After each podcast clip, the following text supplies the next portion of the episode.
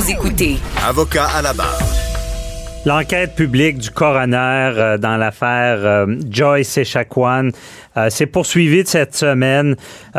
Beaucoup de développements. On a entendu le témoignage d'une infirmière là, qui, vous vous rappelez l'infirmière qu'on entend dans la vidéo qui avait des propos déplacés. Moment très sérieux parce que, bon, pour la famille de réécouter c'est ce qui a été dit. Une infirmière qui semble troublée par ce qui se passe, qui pleure, qui dit que c'est pas ce qu'elle voulait. Mais tout ce dossier-là, évidemment, une mère de 6 enfants, tout ce qui s'est passé, on veut faire la lumière avec le coroner. Et on en parle avec Maître Patrick Martin-Ménard qui représente la famille, qui est avec nous. Bonjour, Maître Martin-Ménard. Bonjour. Merci d'être là. Expliquez-nous en premier lieu, bon, l'enquête publique du coroner va servir à quoi, là?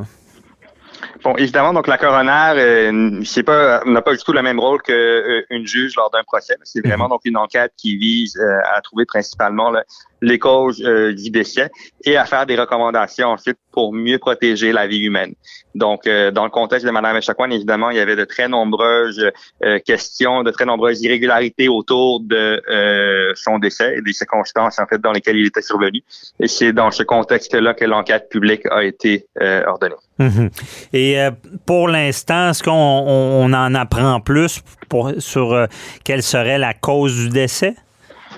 Oui, donc en fait, là, ça fait on est à la fin de la 2e semaine de l'enquête. Dans la 1re semaine, on a entendu davantage des témoignages donc de la famille de Mme Echaquan, de mes clients, de même que de membres de la communauté qui sont venus témoigner de différents aspects, là, notamment au niveau des difficultés qu'ils avaient de recevoir des soins à cet hôpital-là, des problématiques de discrimination, d'accès aux soins de santé.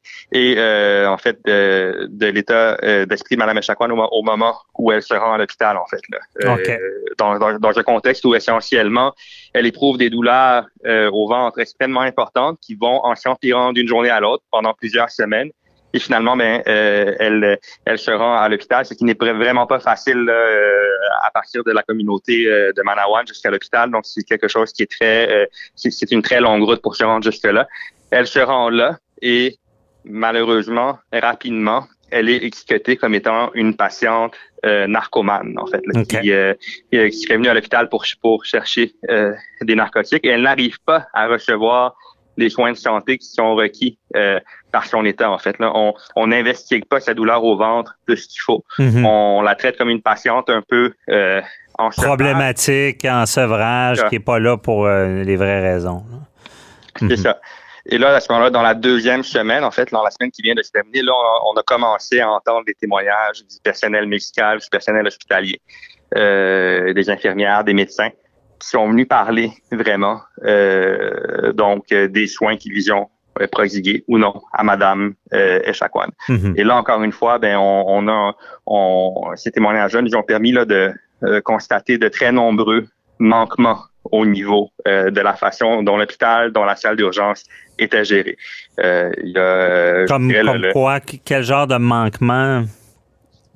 L'élément le plus frappant, en fait, le plus problématique là, qui est ressorti, c'est le fait que Mme Echaquan, en fait, ayant été étiquetée comme narcomane, une étiquette qui avec le temps, avec les journées d'hospitalisation, va devenir comme une étiquette de toxicomane. Hein. L'infirmière, on vient à penser qu'elle est en sevrage de cannabis, donc qu'elle consomme beaucoup, puis qu'elle a fait des mauvais choix. Ce qui n'était pas du tout le cas en passant. Hein. Ça, c'était vraiment simplement là, une perception que le personnel avait. Selon nous, vraiment informé en grande partie par des préjugés et en grande partie par des préjugés racistes à l'endroit des membres de la communauté Atikamekw de Manawan. C'est trop bien. Donc, le matin du 28, le matin de son décès, quand on parle là, de problèmes au niveau de la gestion et du fonctionnement de la salle d'urgence, Mme Echaquan est confiée l'infirmière de Mme Echaquan, c'est ce qu'on appelle une CEPI, une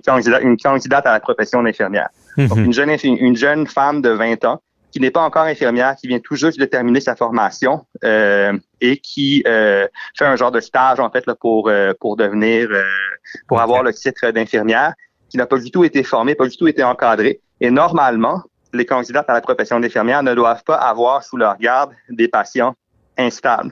Mm-hmm. Or, c'est évident que Madame Echaquan, le 28 au matin, devient rapidement instable d'un point de vue médical, en fait. Là. Il y a un épisode qui est décrit comme étant un épisode d'agitation, mais dans lequel on comprend essentiellement que Madame Echaquan se plaint du fait qu'elle a une douleur extrêmement importante, douleur qui est prise à la légère par le personnel présent à l'urgence.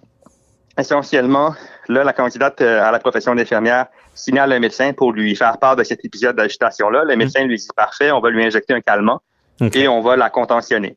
Et c'est ce qui est fait pas longtemps après. Et la vidéo, en fait, la vidéo que tout le monde a vue, entendue, survient dans ce contexte-là, dans le contexte où Madame Echaquan est amenée dans une salle d'isolement.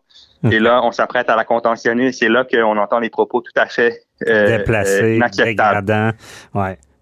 Et là, suite à ça, mais Madame Echaquan est laissée seule dans cette salle-là. Pendant presque une heure, essentiellement, alors qu'elle devait faire l'objet d'une surveillance étroite. La candidate à la profession infirmière est débordée par un grand nombre d'autres patients instables. C'est seulement une surveillance un peu visuelle, très, très rapide. Si on va voir ces autres patients, et c'est pendant ce temps-là que Mme Echaquan, éventuellement, tombe en arrêt cardio-respiratoire sans que personne vraiment ne s'en rende compte. Et on a une autre vidéo qui a été filmée environ une heure plus tard où on voit essentiellement Mme Echaquan qui ne respire plus, qui est visiblement en détresse et personne ne fait rien. Et ça, c'est l'élément le plus troublant de cette enquête-là. C'est que cette dame-là a été laissée là. Elle était dans une salle d'urgence et elle n'était pas monitorée, elle n'était pas surveillée et elle est tombée en arrêt cardio-respiratoire sans que personne ne fasse rien avant un très, très long délai. Et lorsqu'on s'en est rendu compte, il était malheureusement trop tard. Terrible d'entendre ça. Donc, il semblerait que ce soit un cas de négligence grossière, de ne pas avoir pris des moyens, teinté par des pensées, des propos racistes. C'est ce qui est mis de l'avant. Là. On n'a pas pris les moyens qu'il fallait pour sauver cette femme-là. Là. Exactement. Donc, je vous dirais, ça va bien au-delà des quelques minutes qu'on a vues dans la vidéo. Je vous dirais davantage que ça vient donner un contexte autour de cette hospitalisation-là, autour de la façon dont Mme Echaquan était traitée, en fait, non seulement par les deux personnes dans la vidéo, mais par le système de façon générale. Et ça vient aussi peut-être donner une fenêtre qui permet de mieux comprendre la problématique à laquelle est confrontée la communauté Atikamekw de Manawan et à laquelle sont confrontées les autres Premières Nations de façon générale aussi dans toute la question de l'accessibilité aux soins de santé. Oui. Qui est très problématique. Oui, c'est problématique parce que ce qu'on apprend aussi, c'est que la famille et même Mme Echaquan avait une crainte d'aller à l'hôpital, si j'ai bien compris, là, parce que elle savait qu'elle serait pas traitée adéquatement. Là.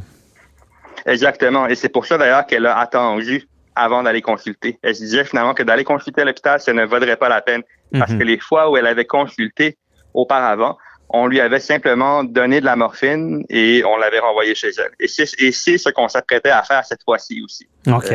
D'ailleurs. Oui. Mais est-ce qu'on a su quelle était vraiment la cause médicale de son décès? Dans la preuve qui est sortie jusqu'à présent, évidemment, c'était une preuve simplement factuelle. Il y a une preuve d'expert qui est prévue plus tard dans l'enquête. Okay. C'est à ce moment-là, je pense que vous allez avoir plus d'informations sur ce qui s'est passé d'un point de vue médical. Je comprends. Et là, toute cette enquête-là semble relever des défauts majeurs et une problématique certaine.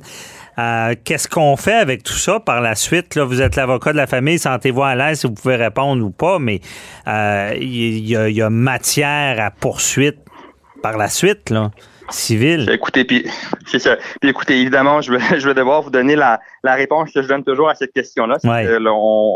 On n'annonce pas ce qu'on a à annoncer en temps opportun suite à ça. Ceci étant dit, ce que je peux vous dire à ce stade-ci, c'est clair que la famille souhaite de tout cœur que ce genre de situation-là ne se reproduise pas, que les choses changent. En fait, on lui dit à chaque fois qu'on a un dossier comme celui-là, je vous dirais, donc on espère simplement que suite à l'important travail qui est fait présentement dans l'enquête du coroner, que ça mène à un rapport avec des recommandations vraiment solides et qui vont être conjuguées avec une réelle volonté politique de changer les choses. Ce qui n'est malheureusement trop souvent pas le cas. On se rappellera qu'après le décès de Mme Echaquan, il y avait eu de très belles paroles de prononcer publiquement par nos décideurs politiques.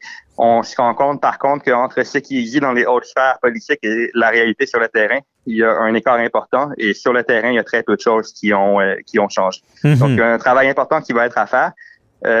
Mes clients ont l'intention de poursuivre ce travail-là après l'enquête du coroner, c'est clair. C'est important pour eux que l'exemple soit donné et que ça n'arrive pas à d'autres personnes. On comprend bien ça. Que le politique, qu'on tablette pas un rapport pour un drame et qu'on n'attende pas un nouveau drame. Je comprends aussi. Je comprends que vous ne pouvez pas vous prononcer sur les poursuites. Moi, je peux, puis c'est sûr qu'il y a matière... à poursuite, certainement, pour une négligence. On sait que dans les hôpitaux, vous me le diriez si vous êtes dans vos chroniques, le devoir de moyens doit être pris. Et là, on sent clairement que ce devoir de moyens n'a pas été pris et teinté par des propos, des racistes, une attitude qui... où est-ce qu'on a étiqueté quelqu'un sans savoir ce qui se passait vraiment. Très troublant d'entendre ça, M. Martin-Ménard. Merci de nous avoir fait part. Bonne continuation dans cette enquête-là. Là, on se reparlera pour en savoir plus parce qu'on comprend que c'est un combat qu'il faut mener jusqu'au bout. On se reparlera plus tard. Merci beaucoup.